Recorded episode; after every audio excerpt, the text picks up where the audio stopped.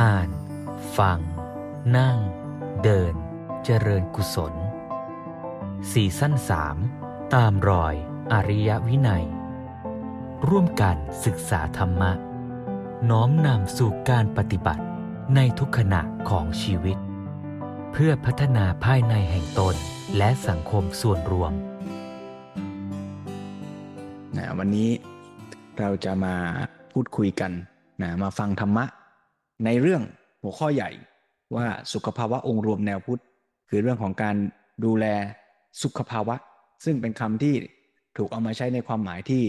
กว้างกว่าสุขภาพร่างกาย แต่หมายถึงความมีความสุขอย่างเป็นองค์รวม ทั้งด้านชีวิตเราเอง สังคม สิ่งแวดล้อม ทั้งหมดเลยนะและในตัวชีวิตมนุษย์เองนั้น ก็ต้องมีความสุขทั้งในด้าน ที่แสดงออกมาทางพฤติกรรม จิตใจ แล้วก็ตัวปัญญาที่มีความรู้เข้าใจชัดเป็นฐาน ให้เกิดความสุขที่แท้จริงนะคราวนี้ก็ต้องเชื่อมโยงนะว่าวันนี้นี่กิจกรรมช่วงเช้า กิจกรรมชวนอ่านชวนทำเนี่ยก็ได้เอาหนังสือ เรื่องรักษาใจยามป่วยไข้ มาชวนกันอ่าน ชวนกันทำชวนกันลงมือทำนะซึ่งจริงๆ หนังสือในซีรีส์นี้เนี่ยก็มีหลายเล่มนะ มี หนังสือที่ว่าด้วย ผู้ป่วยก็มี ว่าด้วย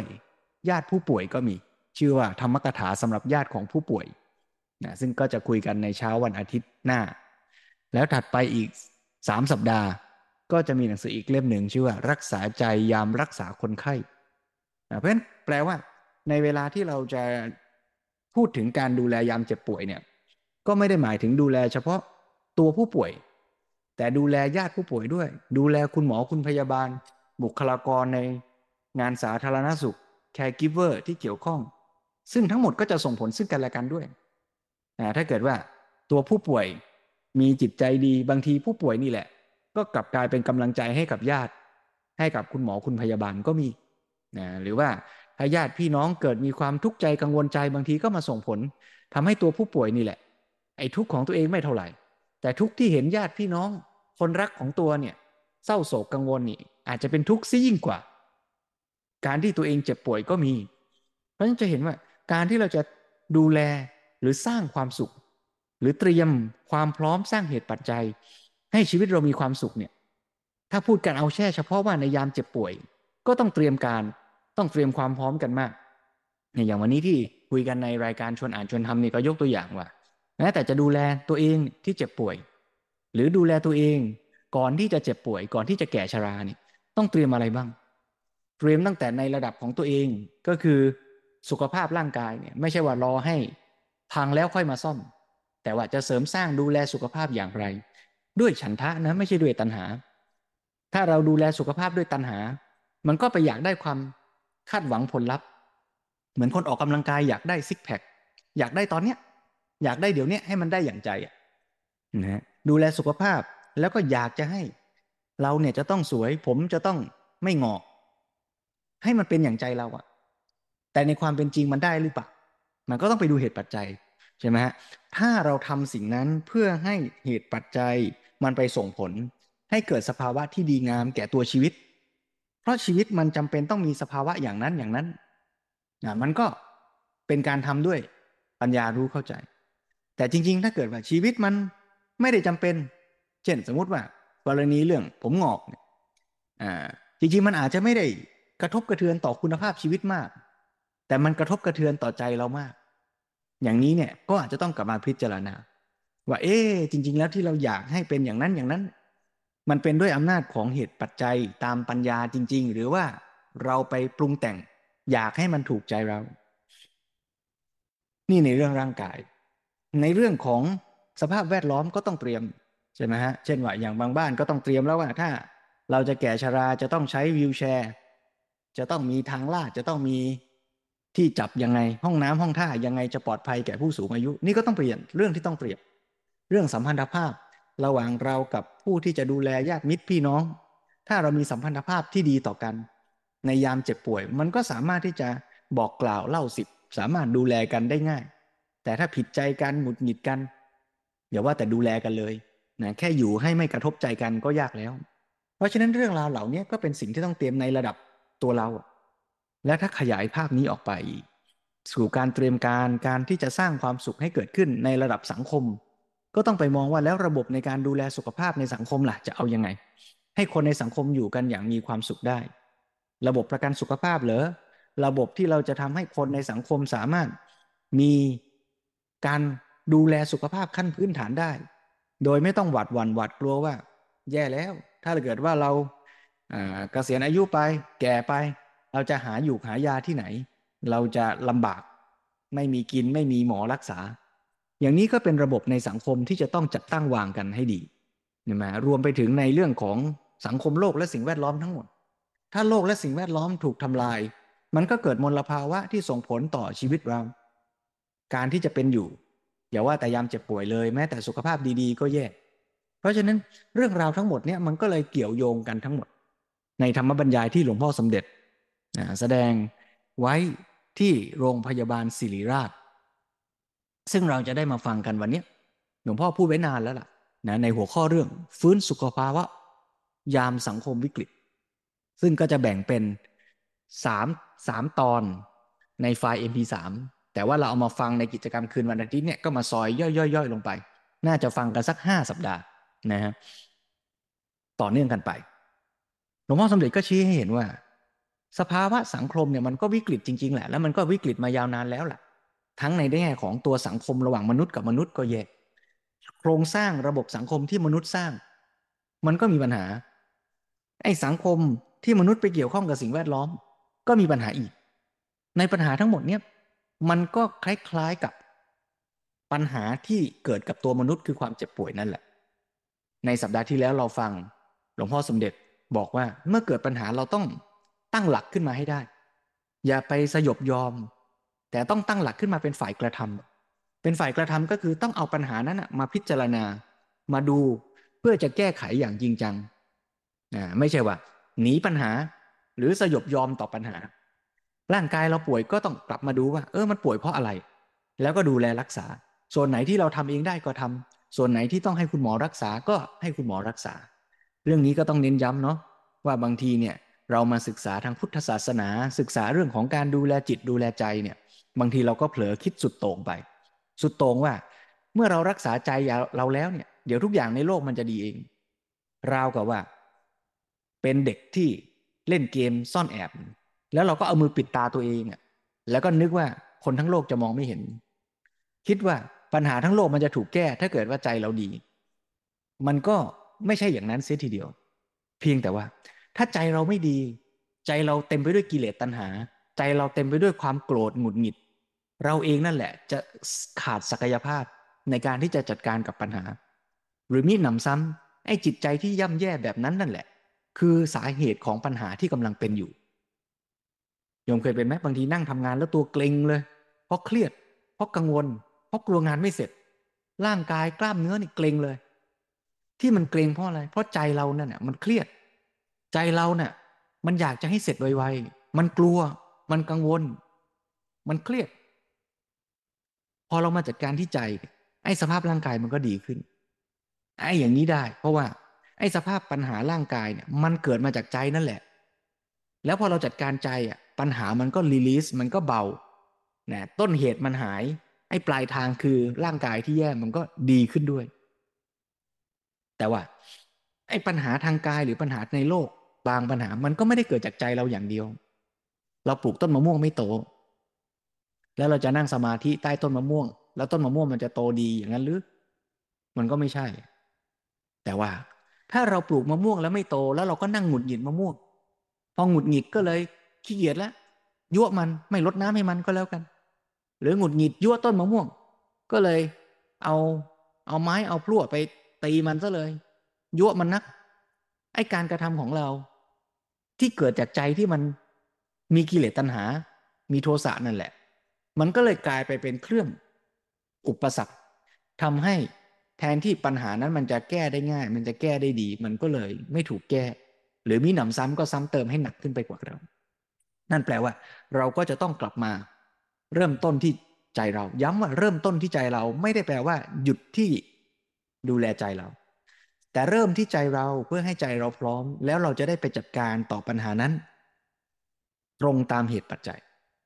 เอาละเพราะฉะนั้นเดี๋ยวในวันนี้เราจะได้ฟังธรรมะด้วยกันว่า ถ้าร่างกายมันก็แย่ แล้วไม่ใช่แค่แบบตัวบุคคลหรือปัจเจกบุคคลที่แย่แต่ไอ้ความเสื่อม มันเป็นความเสื่อมในระดับสังคมด้วยนะเราจะตั้งหลัก แล้วเราจะไปช่วยกันมองปัญหา แล้วฟื้นสุขภาวะที่เป็นองค์รวม ทั้งในระดับบุคคลระดับสังคมเนี่ยได้อย่างไรนะชวนทุกท่านได้สดับรับฟังธรรมบรรยายของหลวงพ่อสมเด็จพระพุทธโฆษาจารย์ ประยุทธ์ประยุทธ์โต ในหัวข้อเรื่อง ฟื้นสุขภาวะยามสังคมวิกฤต ตอนที่หนึ่งครึ่งหลังชวนทุกท่านได้ตั้งใจสดับรับฟังร่วมกัน เนี่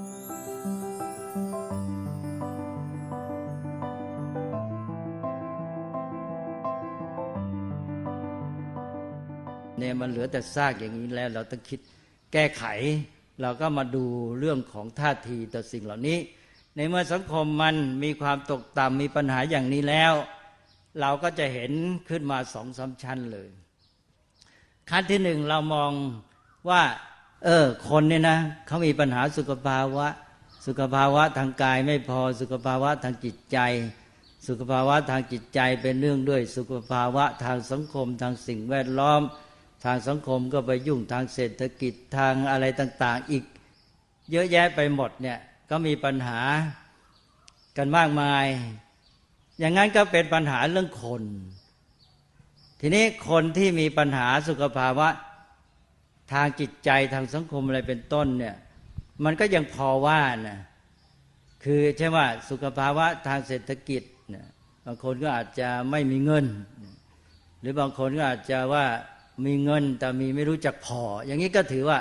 เป็นปัญหาสุขภาวะทางจิตใจเหมือนกัน แล้วก็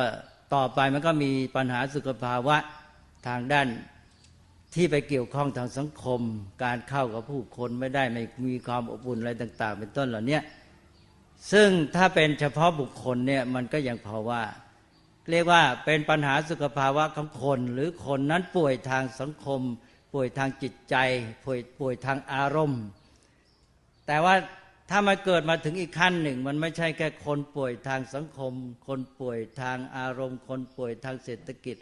แต่มันกลายเป็นเศรษฐกิจป่วยสังคมป่วยซะเอง แล้วเราก็คิดว่ามาถึงขั้นนี้แหละพอมันมาถึงขั้นที่ว่า เศรษฐกิจป่วยสังคมป่วยซะเองแล้วตอนนี้มันเป็นปัญหาทั้งหมดเลยครอบคลุมสังคม รวมทั้งพระศาสนาป่วยด้วยก็อาจจะเป็นได้นะ เวลานี้ก็คงจะเป็นได้ พูดกันว่า ทั้งเศรษฐกิจป่วยสังคมป่วยศาสนาป่วยการเมืองป่วยป่วยกันไปหมดแหละนี่ว่าสถาบันองค์กรกิจการงานของบ้านเมืองสังคมส่วนใหญ่มันป่วยซะเองแล้วเนี่ยคนที่เป็นส่วนย่อยของกิจการหรือของสังคมนั้นก็มีทางที่จะป่วยได้ง่าย นั้นเราจะมาแก้ปัญหาสุขภาวะ ในจิตใจคนแต่ละคนเท่านั้นไม่พอก็คือต้องแก้ปัญหาเรื่องเศรษฐกิจป่วยสังคมป่วยการเมืองป่วยเป็นต้นนี้ด้วย อันนี้พอสังคมหรือหน่วยใหญ่นี่มันป่วย แล้วแต่ละคนเนี่ยต้องพลิกตัวกลับมาตั้งหลัก เพราะว่าสังคมเป็นต้นที่มันป่วย มันจะหายได้ยังไง มันก็ต้องอาศัยคนนี่แหละมารักษาและนี่ถ้าคนไปมัวป่วยยอบยับยับแยมท้อแท้ มีแต่ความท้อแท้หดหูห่อเหี่ยวหงอยเสื่องซึมหม่นหมองคุณมัวคับแค้นใจอยู่เนี่ย ถ้าคนเป็นอย่างนี้ซะเองแล้ว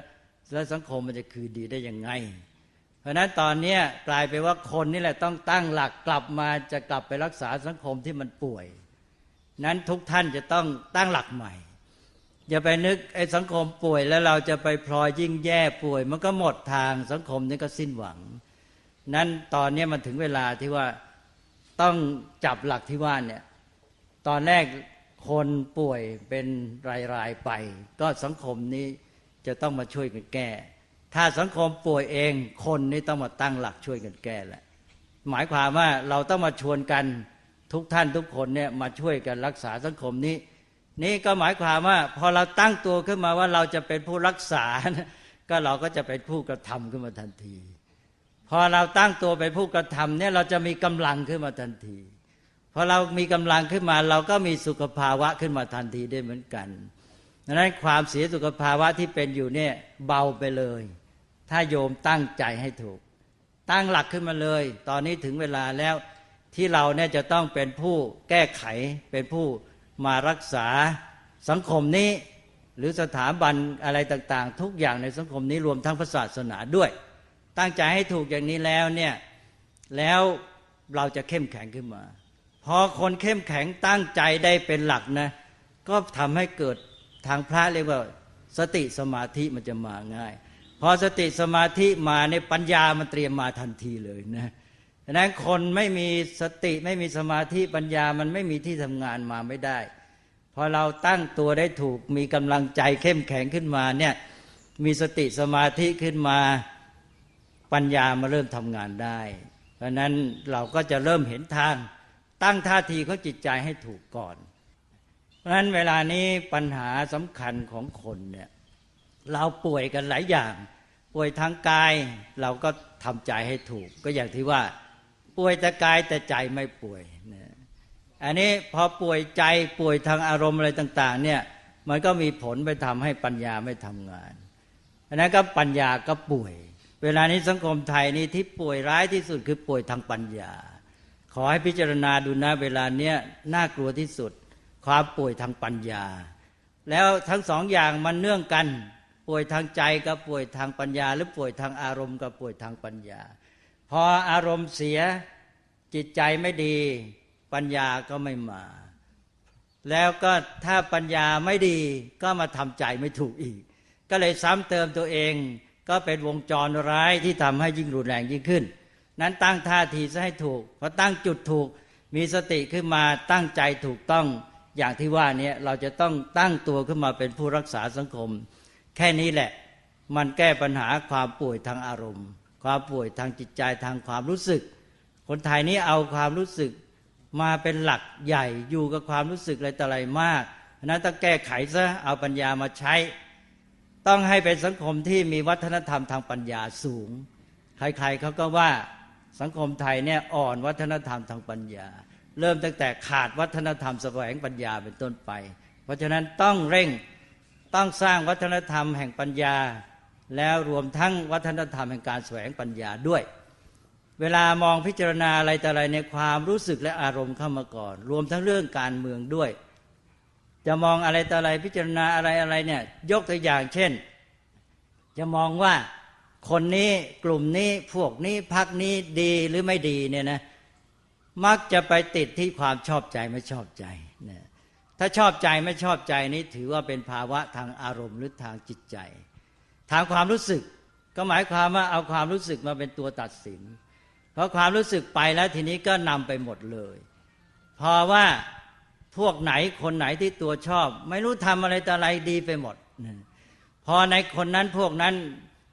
ที่ตัวไม่ชอบทำอะไรก็ไม่ดีไปหมด มันกลายเป็นอย่างนี้ไป ขอให้สำรวจกันเองเป็นชิปหรือเปล่า นี้ทางพระท่านมีวิธี ท่านไม่เอาหรอกวิธีนี้ ท่านไม่เอาคนเป็นประมาณ ไม่เอาความรู้สึก ไม่เอาอารมณ์เป็นประมาณ เอาทางปัญญา ปัญญานี่ถืออะไรเป็นเกณฑ์ ถือธรรมเป็นเกณฑ์ ถือธรรมเป็นเกณฑ์ก็หมายความว่าเอาธรรมเป็นประมาณตั้งหลักการเป็นเกณฑ์ เอาธรรมเป็นประมาณตั้งหลักการเป็นเกณฑ์ทํำยังไง เอ้า เราจะวัดอะไรหรือดูเลยตั้งธรรมะขึ้นมาหลักว่าอย่างนี้ หลักความดีความชั่วตั้งขึ้นมา แล้วดูว่าในคนนี้กลุ่มนี้เป็นยังไงตามเกณฑ์นี้ข้อนี้เสียข้อนี้ได้รวมแล้วได้คะแนนเท่าไหร่ ยกตัวอย่างง่าย ๆ อย่างธรรมะในพระสูตรหนึ่งท่านเรียกว่าการมโพคีสูตร ก็วัดง่าย ๆ วัดคนชาวบ้านที่อยู่กันทำหากินประจำวันเนี่ยแต่ละคนละคนเนี่ยว่าเป็นคนที่ได้คะแนนทางธรรมะเท่าไหร่พระพุทธเจ้าจัดไว้เองเลยนะ เป็นตัวอย่างนะบอกว่าเอาดูคนที่อยู่คลองเรือนเนี่ยว่าตามเกณฑ์เนี่ยเขาได้คะแนนดีหรือเสียเท่าไหร่จะไปเหมารวมจะไปพูดแบบเหมาไม่เอาเนี่ยท่านก็บอกเอา้าดูสิเรื่องการทำมหาเลี้ยงชีพ แยกเป็นหนึ่งด้านการหา การแสวงหาทรัพย์สองด้านการเก็บรักษาสามด้านการใช้ประโยชน์สี่การวางท่าทีต่อทรัพย์สี่อย่างอารวัดคะแนนสี่ด้านด้านที่หนึ่งการแสวงหาทรัพย์เป็นยังไง ในคนนี้แสวงหาทรัพย์ โดยทางสุจริตชอบธรรม หรือโดยวิธีรุนแรงทางที่ไม่ชอบธรรมเอาเอาคะแนนไปหรือเสียคะแนนไปด้านที่หนึ่ง ต่อไปด้านที่สองด้านการเก็บรักษา เออได้มาแล้วเก็บรักษาดีไม่มีความไม่ประมาท ไม่รู้จักประหยัดอะไรอะไรไม่ อันนี้ด้านที่สอง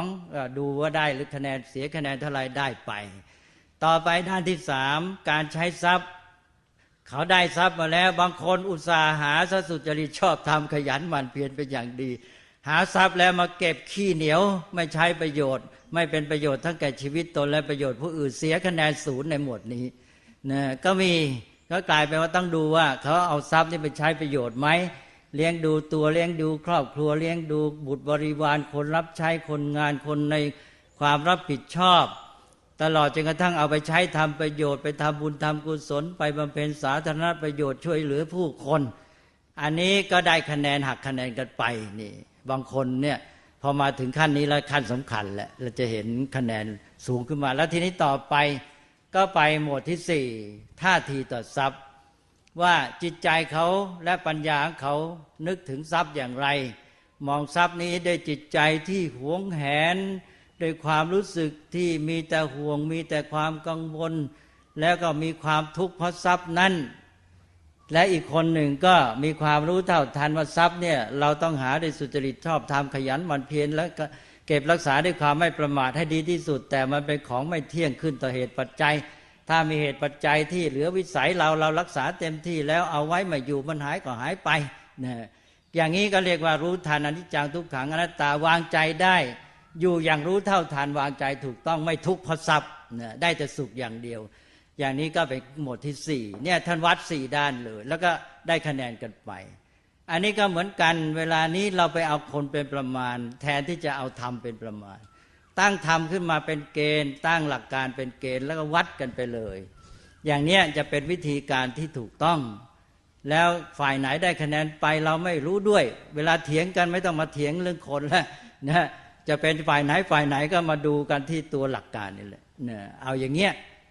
นี่ก็คือเรื่องของวิธีปฏิบัติเป็นเรื่องทางปัญญา แล้วความรู้สึกหรือทางอารมณ์จะเข้ามาครอบงำได้ยากไม่งั้นไอ้เจ้าความรู้สึกหรืออารมณ์มันเข้ามาครอบงำหมด แล้วก็เลยเถียงเกิดเรื่องเกิดอะไรกันอย่างที่ว่ายิงกันตายในวงเล่าเพราะเถียงการเมือง อย่างเงี้ยก็เลยไม่ได้ประโยชน์ การเมืองมันเป็นเรื่องสำคัญ ซึ่งเป็นเรื่องที่ควรแก้ปัญหาช่วยสังคมนี้ให้ดี เรื่องอะไรไปทำให้เป็นเรื่องเสียหาย ก็ต้องทำให้มันดีให้ได้ทำให้เป็นประโยชน์ แม้แต่พระต้องเกี่ยวกับการเมือง พระเกี่ยวกับการเมืองยังไง พระไม่ยุ่งกับการเมืองแต่ต้องให้ธรรมะกับการเมืองพระธรรมะนี่แหละ พระให้ธรรมะไปโยมก็เอาธรรมะนี่ไปเป็นเกณฑ์แล้วเราไปวัดอีกที แต่พระนี่ไม่ต้องไปวัดนะคือถ้าไม่จำเป็นแล้วพระจะไม่ไปวัดด้วยแหละพระถ้าให้แต่หลักเกณฑ์ ให้โยมเอาไปวัด โยมวัดได้เนี่ยโยมก็วัดกันเอง พระก็คอยให้หลักไว้ หลักการเนี่ยก็คือ วิธีปฏิบัติต่อการเมือง การเมืองเกี่ยวข้องกับทุกคน แต่ทุกคนเกี่ยวข้องกับการเมืองต่าง ๆ กัน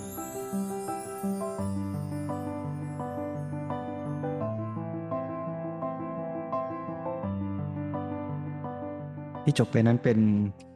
ส่วนหนึ่งของธรรมบรรยาย ในหัวข้อเรื่อง ฟื้นสุขภาวะยามสังคมวิกฤต ตอนที่หนึ่งหลวงพ่อสมเด็จชวนให้เห็นว่า สังคมวิกฤต ไม่ว่าจะเป็นในเรื่องการปกครอง เรื่องเศรษฐกิจ เรื่องสิ่งแวดล้อม และอีกหลาย ๆ เรื่อง ผู้ที่จะเข้าไปแก้ปัญหาเหล่านั้นก็คือมนุษย์เพราะถ้ามนุษย์ไม่มีจิตใจที่ดีไม่มีปัญญา ปัญหาเหล่านั้นก็แก้ได้ยากหรือแก้ไม่ได้ หรือท่านจะมองกันให้ลึกไปอีกก็คือมนุษย์นั่นแหละ ที่มีใจไม่ดี มีปัญญาไม่พอ คือสาเหตุของปัญหาเหล่านั้น ด้วยหรือไม่ ถ้าใช่ แล้วเราไม่แก้ นอกจากเราจะไม่ทำให้ที่มันเป็นลบ กลายไปเป็นบวก เรายิ่งจะทำให้มันลบหนักขึ้นไปด้วย เพราะฉะนั้นในยามสังคมวิกฤตเนี่ยก็ต้องกลับมาเริ่มที่ใจของเรา แต่ย้ำว่าเริ่มที่ใจไม่ได้จบที่ใจ ไม่ใช่เริ่มที่ใจนั่งหลับตาหายใจเข้าหายใจออกแล้วถือว่าทุกอย่างทุกปัญหา จบแล้ว ชาวพุทธมีหน้าที่แก้ปัญหาทุกอย่างด้วยการเข้าถ้ำหลับตาหายใจ แผ่เมตตายิ้มมีความสุขจบ อย่างนี้ก็อย่างที่ฝรั่งเขาว่า คือเราแผ่เมตตาอยู่ในมุ้ง แต่ไม่ลงมือทำอะไร คือสุดโต่งไปว่ารักษาใจอย่างเดียวไม่ลงมือทำอะไรก็ไม่ถูก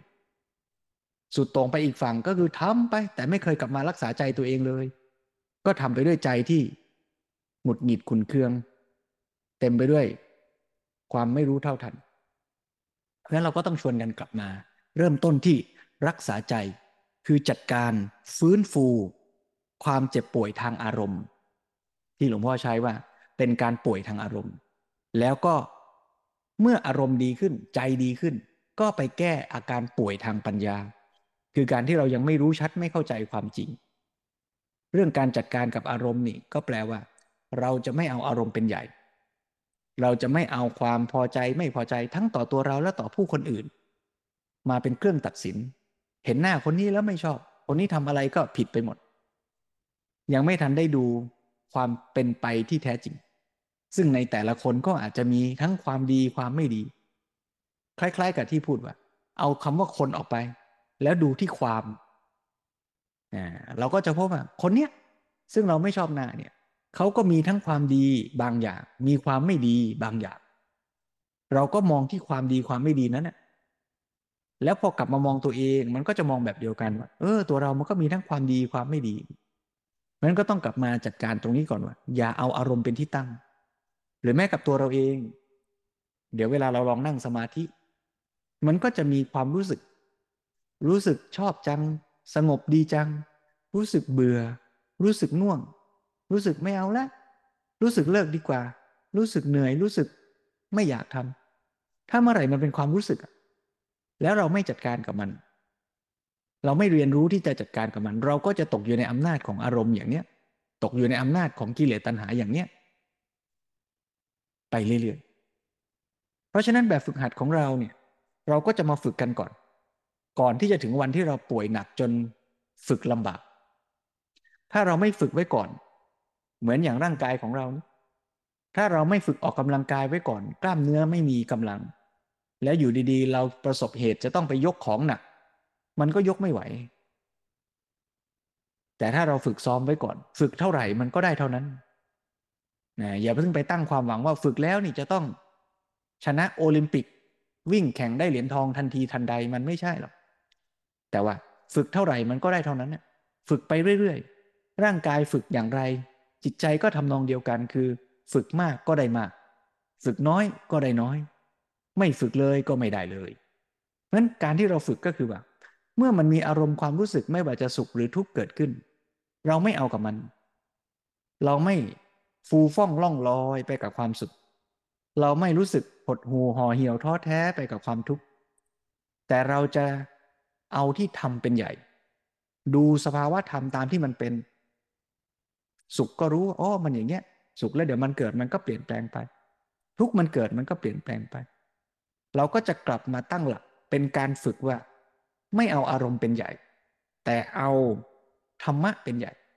ถ้าเราฝึกอย่างนี้ได้ เริ่มกับตัวเอง เริ่มกับขาตัวเอง ขามันเจ็บ นั่งสักพักแล้วขามันเมื่อยเนี่ย เราทะเลาะกกับขาตัวเองไหม ถ้าเราทะเลาะกกับขาตัวเอง หงุดหงิดกับมันแล้วเดี๋ยวพรุ่งนี้ไปเจอเพื่อนร่วมงาน เราจะไม่ทะเลาะกับเพื่อนได้ไง ขนาดขาเราเรายังฝึกทะเลาะมาแล้วเลย ถ้าเราฝึกทะเลาะกับขาเราเนี่ยใช่ไหมพรุ่งนี้ไปเจอเพื่อนเราเจอลูกน้องเรา เราก็ใช้ทักษะเดียวกัน เราก็ทะเลาะกับเขาเหมือนกันเพราะเขาก็มาทำให้เราหงุดหงิดยิ่งกว่าขาเราอีกเพราะฉะนั้นเราก็ต้องเริ่มฝึกจากขาเราก่อนว่าอ้าวขาเราปวดขาเราทำให้เราหงุดหงิด อ่าวางอารมณ์นั้นได้ไหม แล้วดูสถานการณ์จริงๆว่าโอ้อาการปวดมันเป็นยังไงนะ ก็เหมือนกับพรุ่งนี้เราไปเจอลูกน้องที่ทำให้เราหงุดหงิดเราวางอารมณ์หงุดหงิดได้ไหม แล้วดูที่ความจริงว่าเหตุการณ์มันเกิดอะไรขึ้น ลูกน้องทำอะไรไม่ถูกต้อง ตรงไหนที่ไม่ถูกใจ ตรงไหนที่ไม่ถูกต้อง ก็จัดการแก้ไขกันไปตามเหตุตามปัจจัยที่ทำได้ เพราะฉะนั้นเราจะมาฝึกกันว่า ฝึกไม่ทะเลาะกับตัวเอง นั่งหลับตาอยู่กับลมหายใจแล้วลมหายใจบางทีมันสั้นไปมันยาวไปเรายังทะเลาะเลยนะเอ๊อยากให้มันสั้นๆแล้วอยากให้มันยาวๆโอ้อยากให้มันนิ่งๆเอ้อยากให้มันสงบ เคยได้ยินมาว่า มีพระอาจารย์บอกว่า นั่งสมาธิไปแล้วลมหายใจต้องละเอียด เนี่ย ต้องยาวๆแล้วเราก็แม่ทำไมไม่ยาว ก็ไปเป็นคับลมเราให้มันยาวนี่กับลมหายใจตัวเอง ยังจะไปบังคับมันอะ ยังจะเอาให้ลมหายใจได้อย่างใจนะถ้าขนาดลมหายใจยังขนาดนี้แล้วพรุ่งนี้ไปเจอลูก จะไม่ไปบังคับลูกเหรอนะลูกจะต้องได้อย่างใจนะเราฝึกทะเลาะกับลมหายใจมาแล้ว ก็ไปฝึกทะเลาะกับลูกต่อนะอาศัยทักษะเดียวกัน อย่างนี้ก็แย่เพราะฉะนั้นต้องเอาใหม่ เราจะมาฝึกกันนะ ใช้เวลาวันนี้นะวันนี้น่าจะได้สักยี่สิบนาที เดี๋ยวเราลองชวนกัน ฝึกที่จะ แก้ความเจ็บป่วยทางอารมณ์ ซึ่งมันเกิดขึ้นเป็นปกตินะโยมนะ ความป่วยทางกาย ความป่วยทางอารมณ์ ความป่วยทางปัญญาเนี่ย ความป่วยทางกายเนี่ยมันหนีไม่พ้นหรอก เอาจริง ๆ แล้วอะอาตมาว่าตั้งแต่วันเกิดจนถึงวันเนี้ย มันไม่เคยมีวันไหนหรอก ที่เราไม่ป่วยเลยอะ มีไหมบางวันก็เป็นแผลในปากนะบางวันเป็นสิวบางวันปวดขา บางวันปวดท้องใช่ไหมปวดตั้งแต่เกิด ตอนเกิดก็เจ็บนะอาตมาว่าเจ็บไม่เจ็บไม่ร้องไห้หรอกร้องลั่นห้องเลยนะเออมันมันก็เจ็บมาตลอดนั่นแหละ เราจะไปคาดหวังอะไร ว่าวันหนึ่งมันจะต้องแหมสมบูรณ์ทุกอย่างไม่เจ็บไม่ป่วยไม่อะไรเลย มันก็เจ็บตรงนู้นตรงนี้บ้างอะไรเงี้ยนะอ่า ส่วนป่วยทางอารมณ์นี่ก็เป็นบ่อยๆนะอย่าว่าแต่โยมเลยพระก็เป็นเห็นไหมเราก็หงุดหงิดนู่นนั่นนี่อะไรเงี้ยนะอ่า เราก็ต้องฝึกนะส่วนป่วยทางปัญญานี่ ไม่ได้หมายความว่า มีสภาพบกพร่อง ถึงขั้นว่าปัญญาองค์ปัญญาอ่อนหรือว่าเป็นโรคจิตอะไรนะแต่ว่าป่วยทางปัญญาก็คือ เรายังไม่รู้ความจริง เรายังมีอวิชชา เรายังมีความเข้าใจต่อโลกนี้คลาดเคลื่อนไปอยู่ มากน้อยต่างกัน เราก็ต้องมาฝึก ฝึกมันหมดนั่นแหละ ทั้งด้านกายจิตใจและปัญญา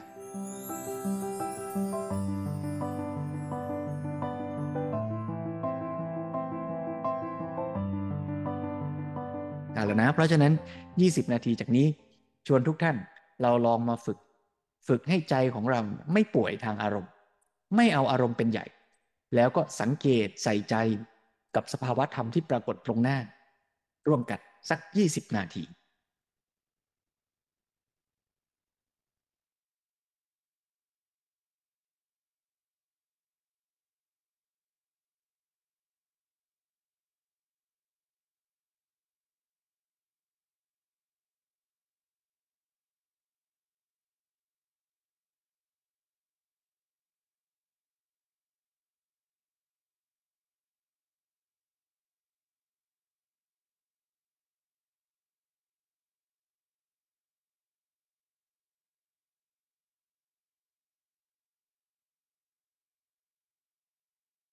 นั่งในอิริยาบถทที่ผ่อนคลายสบาย หรือถ้าใครจะเดิน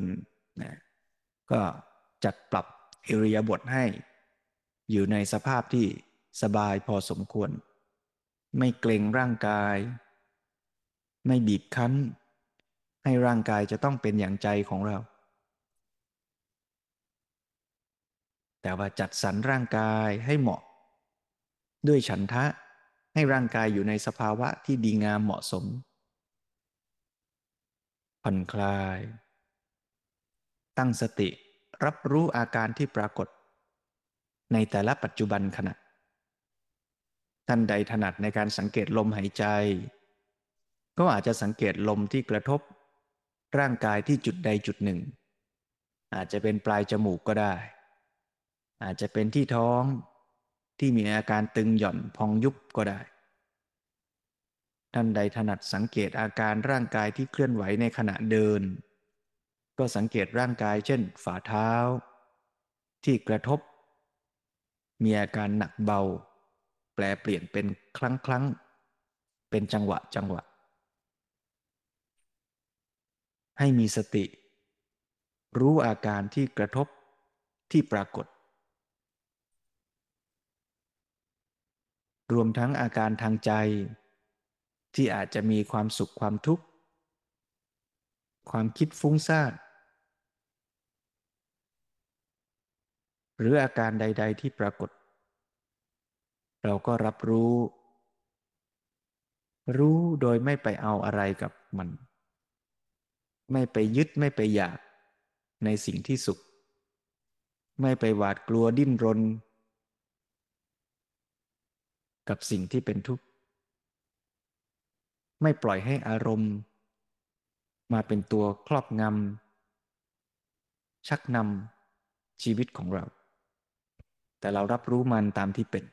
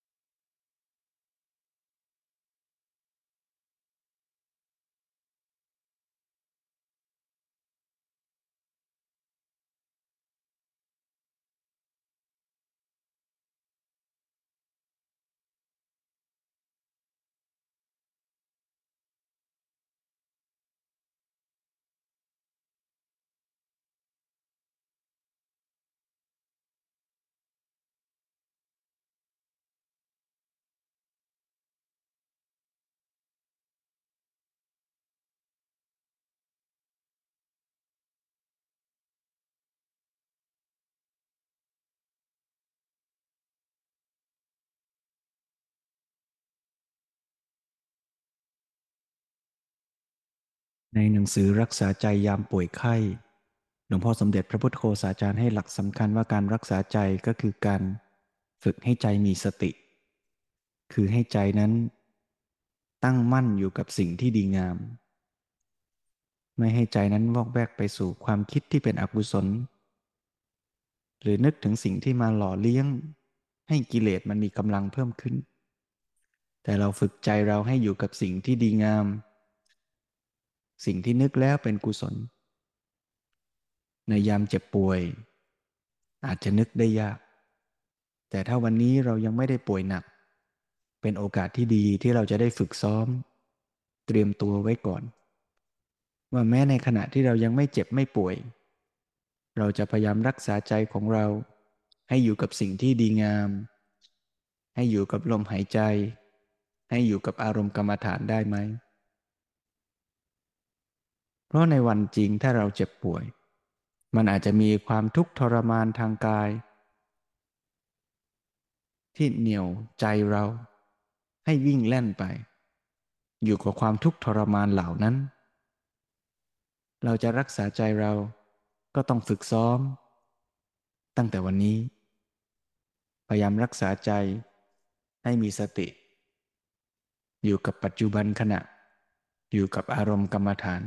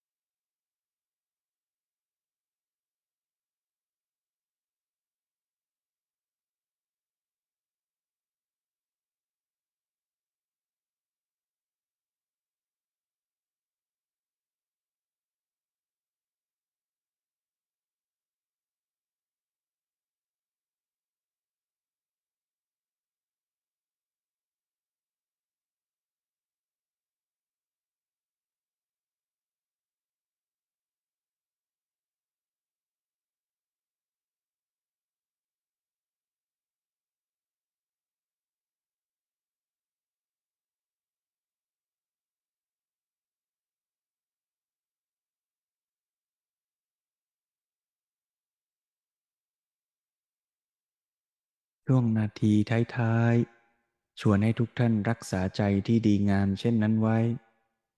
แล้วแผ่เมตตาปรารถนาดีต่อทุกผู้คนทุกชีวิต ต่อเพื่อนมนุษย์ที่เป็นเพื่อนร่วมทุกข์ เกิดแก่เจ็บตายด้วยกันทั้งนั้น ตั้งจิตปรารถนาให้ทุกผู้คนมีความสุข และตั้งจิตปรารถนาต่อเพื่อนมนุษย์ ที่จะร่วมกันทำดีต่อกัน จัดตั้งวางระบบที่ดีงาม และพร้อมจะมองเพื่อนมนุษย์ทุกคน โดยไม่เอาความรู้สึกของเราไปตัดสิน แต่เห็นตามเป็นจริงว่าทุกผู้คนก็มีทุกมีความดีและความไม่ดี เราก็ตั้งจิตปรารถนาที่จะส่งเสริมความดีของทุกคนนั่นแหละ อนุโมทนา มุทิตา ชื่นชมในคุณความดีแม้เล็กน้อย แม้เราจะยังไม่เคยมองเห็น แต่มีอยู่นั้น ด้วยจิตใจที่ยิ้มแย้ม ด้วยความเคารพให้เกียรติ ด้วยความอ่อนน้อมแผ่ขยายความปรารถนาดี ไปถึงทุกสรรพสัตว์สรรพชีวิตแผ่เมตตาให้ตัวเอง ให้คนที่เรารัก ให้มีผู้มีพระคุณในชีวิต ตั้งแต่คุณพ่อคุณแม่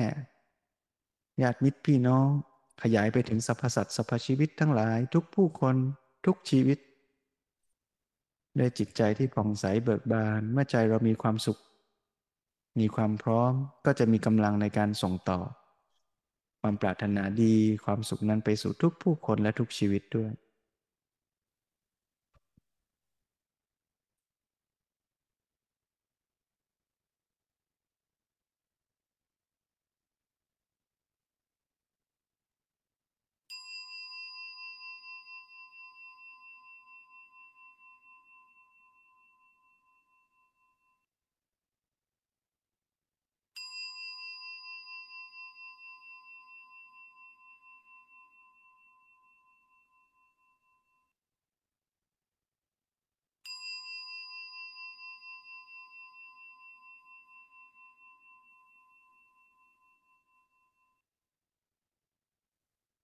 ขออนุโมทนากับจิตใจที่ดีงาม มันอาจจะไม่ใช่จิตใจที่ดีเต็มร้อย แต่มันอยู่ในกระบวนการที่จะค่อยๆฝึก จัดการกับอารมณ์ จัดการกับกิเลสที่มี ให้เป็นจิตใจที่มีคุณภาพ เป็นจิตใจที่มีสมรรถภาพ และมีสุขภาพ มีความสุขด้วย ใจที่ดีอย่างนี้ก็จะเป็นบาดฐานในการที่จะไปคิดทำการงานต่าง หรือแม้แต่การเผชิญกับเหตุการณ์ปัญหาต่างๆ ก็จะจัดการกับปัญหาได้อย่างเต็มศักยภาพ มันก็ชวนทุกท่านวันในค่ำคืนนี้ วันอาทิตย์ก็ฝึกพัฒนาตัวเอง พรุ่งนี้เช้าตื่นขึ้น ก็ฝึกต่อ แล้วถ้าเราจะเผชิญเหตุ ไม่ว่าร่างกายเราจะเจ็บป่วย ไม่ว่าคนรอบข้าง จะส่งผลให้อารมณ์ความรู้สึกเราหงุดหงิดขุนเคืองอย่างไร เราก็เอาแบบฝึกหัดนี้ไปใช้ คือรักษาใจของตัวเราก่อน ย้ำว่ารักษาใจก่อนไม่ได้แปลว่า รักษาใจแล้วจบ แต่เมื่อเรารักษาใจเราได้เท่าไหร่ เราก็จะมีกำลังที่จะไป แก้ปัญหาตรงหน้าได้ดีเท่านั้น วันนี้นะได้คุยกันในเรื่องของฟื้นสุขภาวะ ยามสังคมวิกฤตตอนที่หนึ่งจบไปแล้ว เดี๋ยววันอาทิตย์หน้าเรามาฟังกันต่อในตอนที่สองก็จะมีเนื้อหาสาระที่ ต่อเนื่องต่อไป ในการที่เราจะมีมีส่วนร่วมในการดูแลระบบสังคมนี่แหละนะไม่ว่าจะเป็นในส่วนของตัวเรา แล้วก็ไปสู่ระบบสังคมการปกครอง ให้เป็นระบบสังคมที่ดี ไม่ใช่ระบบสังคมที่เอาเปรียบกัน ซึ่งไอ้สังคมที่เอาเปรียบมันก็มาจากใจแต่ละคนที่เอาเปรียบกันนั่นแหละถ้าเราไม่เริ่มจัดการที่ใจเรา เราอาจจะเป็นส่วนหนึ่งของระบบสังคมเอารัดเอาเปรียบ แย่งจริง เป็นสังคมโจรที่แข่งแย่งกันก็ได้นะเพราะฉะนั้นก็ฝึกไปด้วยกันโยก แล้วในวันอาทิตย์หน้าใครมีเวลาช่วงเช้า ตั้งแต่เช้าก็จะมีกิจกรรมชวนอ่านชวนทำอาทิตย์หน้าก็จะเป็นเรื่องว่าธรรมกถาสำหรับญาติผู้ป่วยอย่างที่ว่าเวลาเตรียมนี่ไม่ใช่เตรียมแค่ตัวเราแล้วนะ ต้องเตรียมญาติด้วย หรือแม้แต่เตรียมไม่เฉพาะความป่วย เตรียมรับความแก่และความตายเนี่ยก็ต้องเตรียมทั้งตัวเองด้วย เตรียมคนรอบข้างด้วยนะโยมนะ ถ้าเราไม่ได้คุยกันไม่ได้เตรียมตัวกันไม่ได้รักษาใจกัน บางทีเราจะทุกข์เราจะห่วง เราจะกังวล ก็คนรอบข้างคนที่เรารักนี่แหละ ไม่ว่าเราจะเป็นฝ่ายที่จะป่วย หรือเป็นฝ่ายที่ดูแลผู้ป่วย เราก็อาจจะต้องมาซ้อมกัน อืคิดไปคิดมาแล้วก็ไอเดียเรื่องที่เคยคิดว่าน่าจะมีคอร์สเตรียมตัวป่วยนี่ ก็โม้มานานคุยมาหลายรอบ ไม่เคยได้จัดสักทีนะนะโยมก็จัดเองก็แล้วกันนะวันไหนว่างก็นะอาตมาคิดเล่นๆเนี่ยเอาผ้าขาวปูให้ ใครเข้าคอร์สนี้นะอ่ให้นอนเลยตลอดสามวันเจ็ดวันเนี่ยอ่ไม่ต้องนั่งไม่ต้องเดินอ่ไปบางคอร์สต้องใช่ไหมนั่งชั่วโมงหนึ่งเดินชั่วโมงหนึ่งคอร์สนี้สบาย นอนตลอดเลยสามวันเอาไหมโยม ไม่ต้องทำอะไรเลย นอนอย่างเดียว ข้าวส่งถึงเตียง มีหน้าที่ลุกมากินแล้วนอนต่อนะเวลาไปอบรมที่ไหน แล้วมีใครก็บอก โอ้ยอยากนอน อยากนอน เดี๋ยวเชิญมาเข้าคอร์สนี้ดีกว่า ลองฝึกนอนเลย ซ้อมไว้นะพลิกซ้ายพลิกขวาพลิกซ้ายพลิกขวาดูสิใครจะอึดกว่ากันเนี่ยสักเจ็ดวัน โอ้ยโยมแล้ววันจริงถ้าเกิดเราป่วยขึ้นมา มันอาจจะไม่ใช่แค่เจ็ดวันนะโยมนะมันอาจจะนอนอยู่เตียงนั้นน่ะ ในโรงพยาบาลน่ะ อาจจะเป็นเดือนเป็นปีก็ได้นะ อ่าเพราะฉะนั้น เราก็ต้องฝึกตอนนี้ร่างกายเรายังพร้อม จิตใจเรายังดีสังคมรอบข้างกาลยานมิตรเราก็พร้อม พอสมควรแล้วนะก็ถือว่าโอกาสดีนะโยมนะ ฝึกกันต่อไป เป็นกำลังใจให้กับทุกชีวิต ไม่ว่าจะเจ็บป่วย ไม่ว่าจะประสบความทุกข์อย่างไรก็ตาม ขูปณิโตปินโรสปัญโยอาสังนาชินทยะสุขาขมายะ คนมีปัญญา แม้คราวประสบทุกข์ก็ไม่สิ้นหวังที่จะได้พบความสุข และสุขที่แท้ก็คือสุขที่เกิดจากการดับทุกข์ได้นั่นเอง อ่าน ฟัง นั่ง เดิน เจริญกุศลสี่สั้นสามตามรอย อริยวินัย